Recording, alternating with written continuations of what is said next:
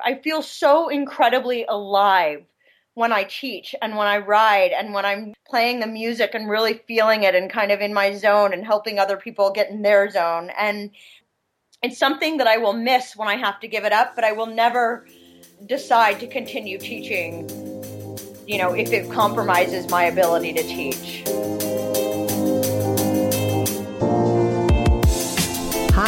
This is Amy, the Senior Group Fitness Instructor at the Indoor Cycle Instructor Podcast. Are you looking for a spark of inspiration to bring to your next class?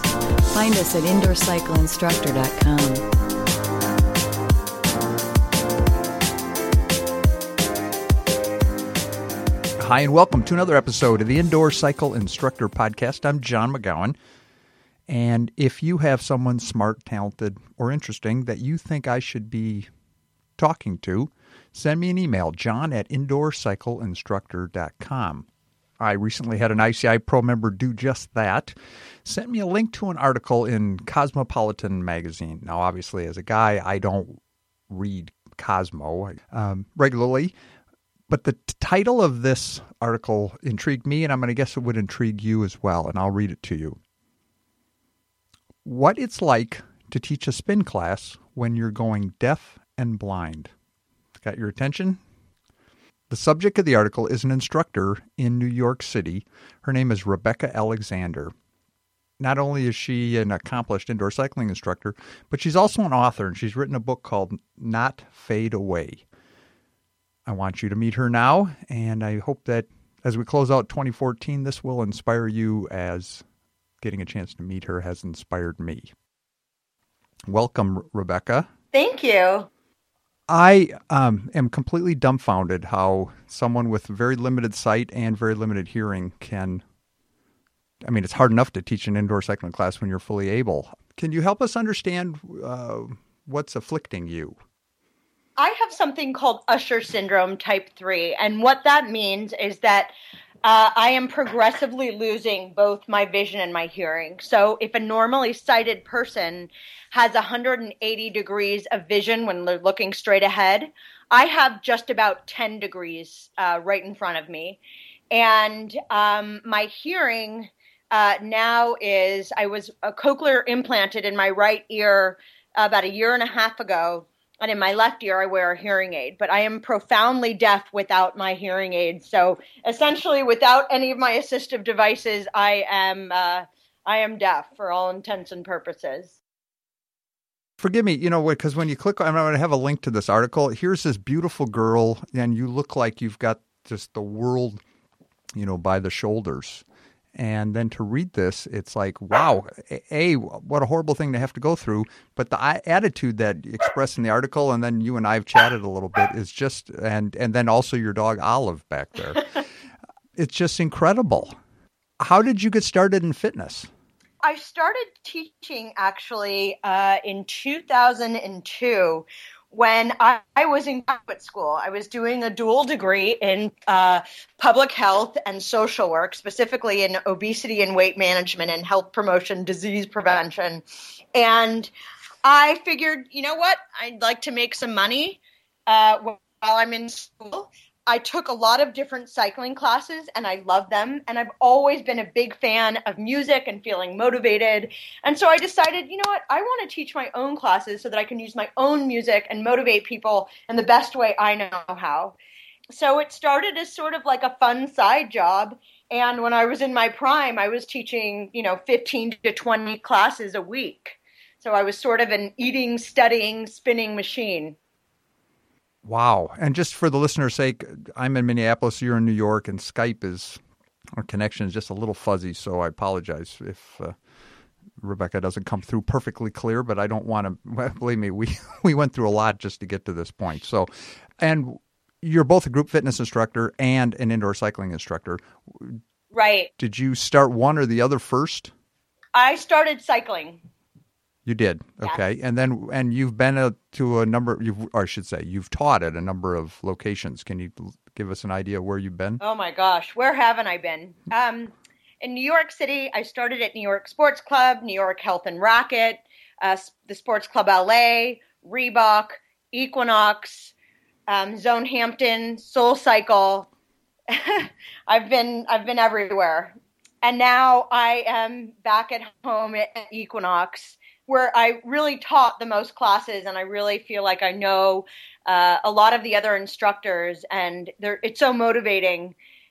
For instance, Rachel Buschert, who I know you know, is um, an incredibly motivating instructor and coach, and uh, it's so great to be a colleague of hers through uh, through Equinox. There's a lot of really wonderful people there.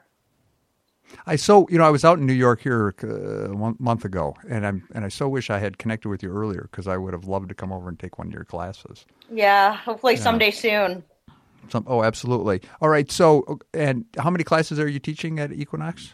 Uh, so now I teach about four a week, four or five, mostly because um, I've well, and we haven't mentioned this, but I recently published a book, so I've been doing a lot of book touring, and I'm a psychotherapist in private practice uh, also, and so I'm juggling everything at the same time. Wow, you, you, you do sound like you have a very busy life. and you're going to get away from it. We, I, am privileged to understand that you're heading to Hawaii here soon, and and uh, that would be a wonderful thing to get away and go someplace warm. Right. And uh, okay, so and I want to talk about your book a little bit, just because you have a, a story that, well, let's talk about it. You have overcome things that most people uh, would have destroyed based on uh, you know that you're losing your sight, you're losing your hearing, and then you had a horrible accident. Ex- explain that. You know, it's interesting because before I ever really knew about the Usher syndrome, I was 18 years old and I was uh, I just graduated from high school and a big group of friends. Uh, and I decided that we were going to go to, you know, a hip hop dance club and we decided to go drinking ahead of time at you know some playground school playground. And anyway long story short we made it into the club but at some point while we were there i you know the alcohol hit me and i could no longer hold myself up. And so we left. I was uh, brought home and my friends put me to bed. And presumably at about 4.30 or 5 in the morning i got up to go to the bathroom. I think maybe that's what I was trying to do, but I was still so intoxicated and so, you know, out of it that instead of going for my bedroom door, I went into my bedroom window and I fell out 27 and a half feet onto our flagstone patio and I broke just about everything in my body except I didn't hit my head. So I, I oh, literally, oh yeah, that was my first experience with sort of being disabled um, because. So, so your sight and your hearing hadn't begun to degrade at that point? Well, they had, but um, I don't know whether it was what, whether it was significant enough to have had an effect on that accident. Um, I think it that had more to do with maybe the alcohol, and I'm not quite sure. Uh, mm-hmm. Well, that has a tendency to do that in large quantities. So yeah. who found you? Who found you? So my mom found me. She heard oh, a very Lord. faint, you know, my window was open and she heard a very faint help or something like that. And uh, so I was very lucky. And I was also very lucky that there was a neighbor who was a police officer who'd just gotten off a late night shift. And so he'd heard me because I was, uh, you know, on the patio that faced some of some of the houses on the street behind us. Wow. Okay, so how long did it take for you to recuperate from that? Well, so essentially, I shattered my left foot. Uh, I shattered part of my left hand. I broke my right hand, and I broke my my back. So the only thing that was not broken was my right leg, and uh, I was in the hospital for about a month. I was in a wheelchair for about four months. All of the bones in my left foot were originally hip bones I had a bone graft, and um, you know, I'm so fortunate to be. I was told that I would never be able to walk properly again, uh, but I had to before I was discharged from the hospital. I had to be able to successfully get myself out of the hospital bed and into the wheelchair and out of the building using just my right leg. So that took me a little time, but that was really my first kind of real experience with what it feels like to A, be disabled, but B, understand just how incredibly fortunate we are to be able bodied in whatever form we're able bodied, just how fortunate we are to have those abilities. Wow, I'm just sitting here shaking my head, thinking, oh, okay. And so, and then from that, you recovered and then started a life of fitness. I did. I mean, you know, the most important part of my recovery was physical therapy, and from there, I had to, re- you know, I had to recuperate on my own. Physical therapy wasn't going to last forever, and so part of um, my real interest and passion for fitness came in that recovery process. Wow. Yeah. Okay, so. And oh, well, I have to ask, and, and you're young. You're for, uh, forgive me. I'm 35 you're 35. Do you have the aches and pains that you have after um, that accident? Especially, yeah. I mean, do you have uh, yeah. just I mean, continual? Right. So you know, the one thing I will always have pain. Uh, it's something you kind of grow accustomed to. It's hard, it's hard to imagine, but many people I think live with chronic pain, particularly people who've been in fitness for years and years. Um, but yeah, so my left foot is, and my left foot and my back are always pretty, pretty achy. Um, but you know, I'm able to use them. When did your eyesight really start to, to, to be a limiting factor in your life?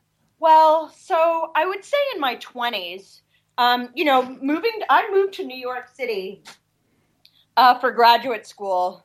I was living on the Upper West Side. I, I was at Columbia, and um, you know, it was, I was, I lived directly across the street from a firehouse.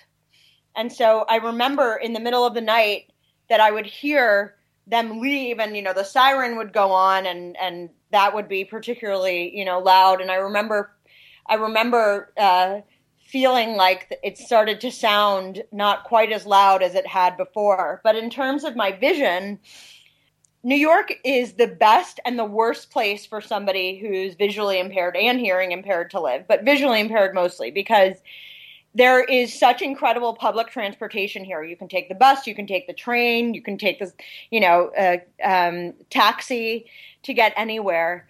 But it's also incredibly jam packed. There's people everywhere. It's so noisy, um, and you you really have to have your wits about you and constantly, you know, be paying attention.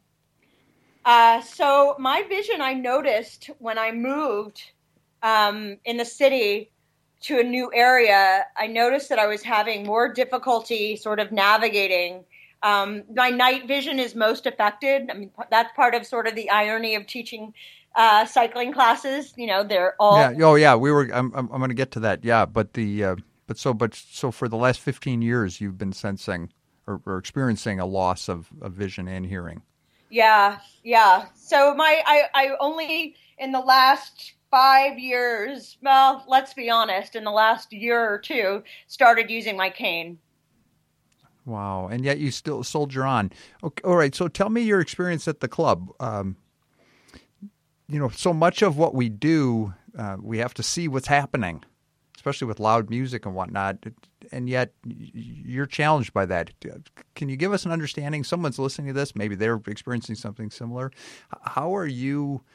Um, with your with your limited and and explain uh, exactly what you see so that people understand. It's it's not it's not that you're it's not like it's fuzzy, but explain right. it. So my central vision is quite strong. So if you were to take both of your hands and make little O's with them and put them over your eyes like you were using binoculars and make those you know make those O's a little smaller and then just look around look around the room you know walk down the street I wouldn't recommend it but you know if you were to imagine yourself walking down the street or doing your everyday life with uh, with those hands over your eyes with these smaller holes to look through. That's really what my vision looks like. That's the best way I can describe it uh, in, in a sort of very rudimentary way. All right. So you have very little or almost no peripheral vision, is what you're explaining. Right. So um, the vision part of what I have is called retinitis pigmentosa. Um, a lot more people have that than Usher syndrome. Um, and retinitis pigmentosa is the opposite of macular degeneration, and that's it's called tunnel vision. So essentially, you lose your periphery and then your central vision. I'm actually very fortunate to have a very small sliver of my outermost periphery. So you know, every now and then I catch someone before they go into my blind spot when they're out of my field of vision. Um, but yeah, really, you know, you can't focus your periphery. So, particularly at night, I really only have those 10 degrees. Okay. And in your studio, I'm imagine that you're keeping the lights down. Yeah. I mean, I keep the lights down just like everybody else. Okay. Then how are you, how are you, are you complete, are constantly scanning Yes. back and forth? I, I, I got to imagine you are. Well, John, this is, I mean, it's a good question because the reality is I, each of the each of the rooms that I teach in, I've memorized spatially. I know exactly how many steps it is from the podium off, you know, off the bike, off the bike on the podium down to the actual um, floor. I know how many steps it is, you know, across the front of the 85th and 3rd Equinox cycle room. Um, and I've also memorized sort of spatially the way that the bikes are set up. So it's it's sort of funny because it you know when you become so accustomed to a particular space, you know it, it just becomes sort of second nature. Uh, so I, I, think that you know a lot of people don't know about my condition who take my class. There are a lot of people. Well, because because yeah, because I look at you on Skype or I see in your picture, you look just like a beautiful young woman. Oh, thanks. Um, yeah, well, but you do. so it, it, so it's not obvious. And I and I and I read in one article that you told a story about how um, someone in your class was put off by what they perceived as your lack of attention. Yeah, tell that story. Yeah, that was what I was just going to tell you. So basically, I had a class, and you know, I'm like anybody else. I mean, some days we have good days and we have bad days, but this woman happened to be uh, you know, sometimes you have the classes where people are riding alongside the same wall that you are uh, teaching from. And so she was in a very dark spot um, in, in, you know, against the wall next to me. I hadn't looked over, and apparently she'd been trying to get my attention during class, and I didn't see her. She came up to me after class and she said, I have to tell you, that's the worst spin class I've ever taken. And I can't believe that you don't care enough about your students to want to get off your bike and help them. I was trying to get your attention the whole time, but you were too self involved to help. And for me to hear that, given my circumstances, if anybody understands what it means to need help, it was sort of gut wrenching to know that this woman perceived me that way because, of course, I would never have not helped her had I seen her. I could have handled it in a couple of ways. I could have said, "Oh, well, I have Usher syndrome and I'm going blind and deaf," but you know, to be honest, this woman doesn't want to hear it. And also, I'm responsible for the room. I'm responsible for being able to scan or being able to make sure that everyone is sort of having their needs met. And it can be a difficult thing. I mean, we all know what members can be like. So I apologized to her. I said, you know, miss, I'm very sorry. I'm visually impaired uh, you're right. I was not scanning enough. And I'm sorry that you perceived me as being self absorbed. I simply didn't see you. And I hope you'll consider taking my class again. And, you know, there's a real part of me that wanted to punch her in the face and be like, you're such a jerk. You're so, you know, but like. How, why would you judge me? Right. I understand. Don't you have any idea what I'm going through? Right. Right. right. But, yeah. but she doesn't know. And you know what? Uh, it's New York City. We have a lot of um, very entitled members and, and yes. riders here. Um, and the reality is, it was something that I had to take to mind. I mean, and, and if that's something, I'm very lucky that many of the people who take my class have known me for many years. And so they're very eager to help and to sort of, you know, point me, oh, someone to the right, you know, is trying to get your attention or whatever. I mean, and so it's really, it's really nice to have those members who, have been supporting me throughout the years and know what my circumstances are. How long do you think you can continue teaching? Any idea? Well, before I got my cochlear implant, I thought I might have to stop because the volume uh, of the uh, with hearing aids, hearing aids distort sound, and so it's such a battle to try to figure out whether you're hearing sound louder than normal people or what setting of the hearing aid you need to be on so that you're hearing it as best as you can or similarly to people who are fully hearing. and I noticed that I was starting to play my music, you know, maybe a little too loudly. And so I would put these little stickers uh, on the stereo just above the volume. They're little bumpy stickers so that I knew that I couldn't turn the volume higher than that. But after I was cochlear implanted, and you know, it's a it's a long process of relearning how to hear. Uh, but once I was able to do that, I found that I was able to teach much better, and I felt much more comfortable. You know, I only teach in rooms that I'm familiar with now. Uh, I teach a lot fewer classes than I did before.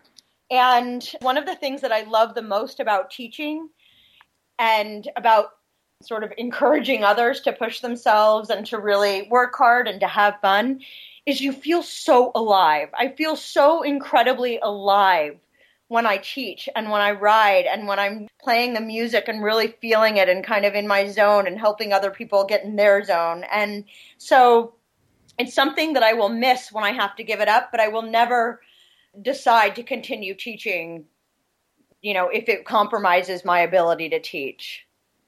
Well, and it, you know, as you're saying that, I'm thinking, well, and, and I understand you are somewhat of a rock star there. Is that's my understanding.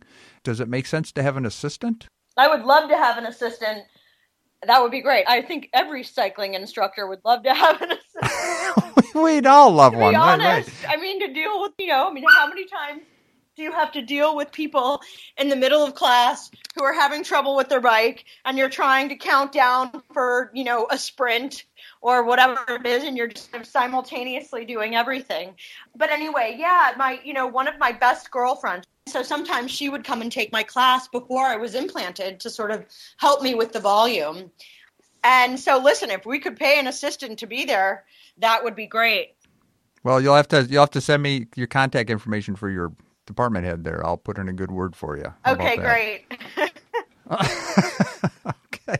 Well, tell me, uh, how do you describe your class to someone? Do you qu- quantify it as a type of format, or, or, how do you describe it to someone if says they say, you know, Rebecca, I understand you teach a class. Tell me about uh, it. I would say my class is a high energy class.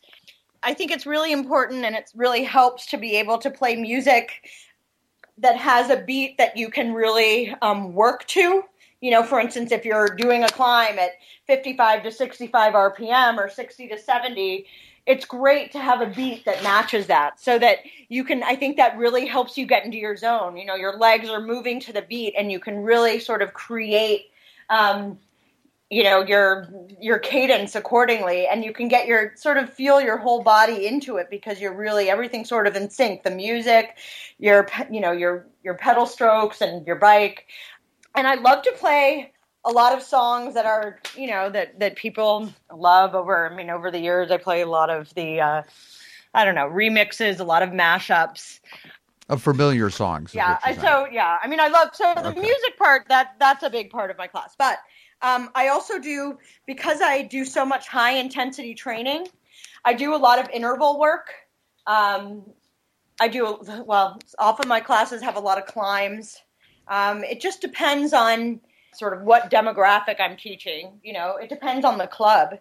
Depends on if I'm teaching at a club that has hard workers and they're, you know, uh, there are more outdoor cyclists in the class, or if I'm teaching a class that's more uh, about women who want to sort of, you know, bounce on the bike. To that question, you know, you, you've you've you spent some time at Soul Cycle. Uh, is, is your class more toward that end, or is it more toward Rachel's end? It used to be more toward that end, and now I would say it's more towards Rachel's end because I've done so much training with Schwinn that I really try to teach now. Sorry, my my dog is really enjoying this. No, no, that's fine. We it, it just adds to the charm of the whole thing. You've laid this all out in a in a book, and I have to admit I haven't read all of it, but I've had a chance to read some of the excerpts in it, and it's it seems very well written. But it really tells your story. What was your motivation to write the book? Oh, and I should add that the, the, title of which is Not Fade Away. I was approached about writing a book uh, about five years ago, and I kind of felt like, nah, I don't know what I have to say. I don't know if anybody wants to hear uh, what I have to share. And then I started this uh, Usher Three initiative, which is a you know nonprofit organization that raises money specifically uh, for my condition because it is an orphan disease. Um, and you know, it's sort of like ALS. That ice bucket challenge was brilliant. I mean, it's all that's also an orphan disease. It was such a fun experience for people to get involved in, and I would love. I wish you know, Usher Three Initiative had thought of that. Well, what do you mean by orphan disease? Orphan disease means that there are very few people affected by the, the disease in uh, in our country, but in in the world usually, and that means that when you look at research and funding, it's difficult to raise money for orphan diseases because you know when we look at things like breast cancer we look at uh, you know leukemia or different um, conditions that affect a much larger population you know, HIV and AIDS, this is where you see a lot of funding and research and um, the ability to raise money to fund the research. Um, and so when you're an orphan disease, you have fewer people who are, you know, giving money because there are much fewer people that are affected by it. And yet we're, we're, we're sort of at a disadvantage in that way, and we and we need to raise funds, and we need to find a way to get people involved, and and so that's why I bring up the ice bucket challenge because ALS is also an orphan disease, and it was such a great way to incorporate people, and you know it was during the summer, it was just such a such a an uplifting uh, way of raising money and awareness I'm going to have all this information. And before I forget to ask yeah. you, Rebecca, could you please send me a picture of you and your dog together so everybody can see who they're hearing in the background? I, I definitely will. awesome. So you sat down and wrote the book. Um, was there an objective to it when you yeah, wrote it? Yeah, so I basically decided that I wanted to write this book because I thought it was most important, first of all, to give a voice to Usher syndrome. I think oftentimes when we think of disability, when we think about people with disabilities, we have sort of preconceived ideas of what having a disability looks like or what people with disabilities look like. Maybe that they're sort of uncoordinated or that they're unkempt or any number of, um, you know, of different things. So I wanted to be able to say, hey, there are a lot of people out there. There are a lot of us out there that are dealing with all different types of conditions uh, and circumstances, and we're doing the best we can, and and and we're thriving. Um, but more importantly, I wanted people to know that they're not alone, and that was in my own process. It's been so important to have the support that I've had along the way. And so, you know, many people in response to the book have, have really been appreciative of having a voice either for Usher syndrome or I write about so many different things and they're about mental health and so people were very grateful to feel like they could they could connect that they could relate to it. Well and you're you're applying your psychotherapy training in, in the book it sounds like. Yeah. I talk about this well psychotherapy stuff. I actually talk about more personal issues with mental illness as it's affected you know people in my family. Wow and you keep soldiering on i'm in awe of you because what you've dealt with in your short life has uh, you know would cripple a lot of people and yet you're just a sparkling shining light. So well congratulations. I don't know what else to say. Well you know i think the important thing is, is that part of my ability to be as sort of uh, upbeat as i am is that when i allow myself to get sad you know i allow myself to mourn the loss of you know my vision or my hearing and when i experience changes and if I didn't allow myself to do those things, I think it would be much harder for me to really feel, you know, happy and satisfied with my life. So I definitely allow myself to cry when I need to and really feel it. Rebecca, if someone has uh, uh, an interest in contacting you or learning more about you, what's the best place for them to find you? I have a website that's www.rebalexander.com, R E B a L E X A N D E R dot com. And you can contact me through that site easily. Awesome. All right. Well, good luck to you on your book sales and your career uh, as an indoor cycling instructor. And uh, I wish you the best for uh, the holiday season. Thank you. You too. Thanks so much for taking the time.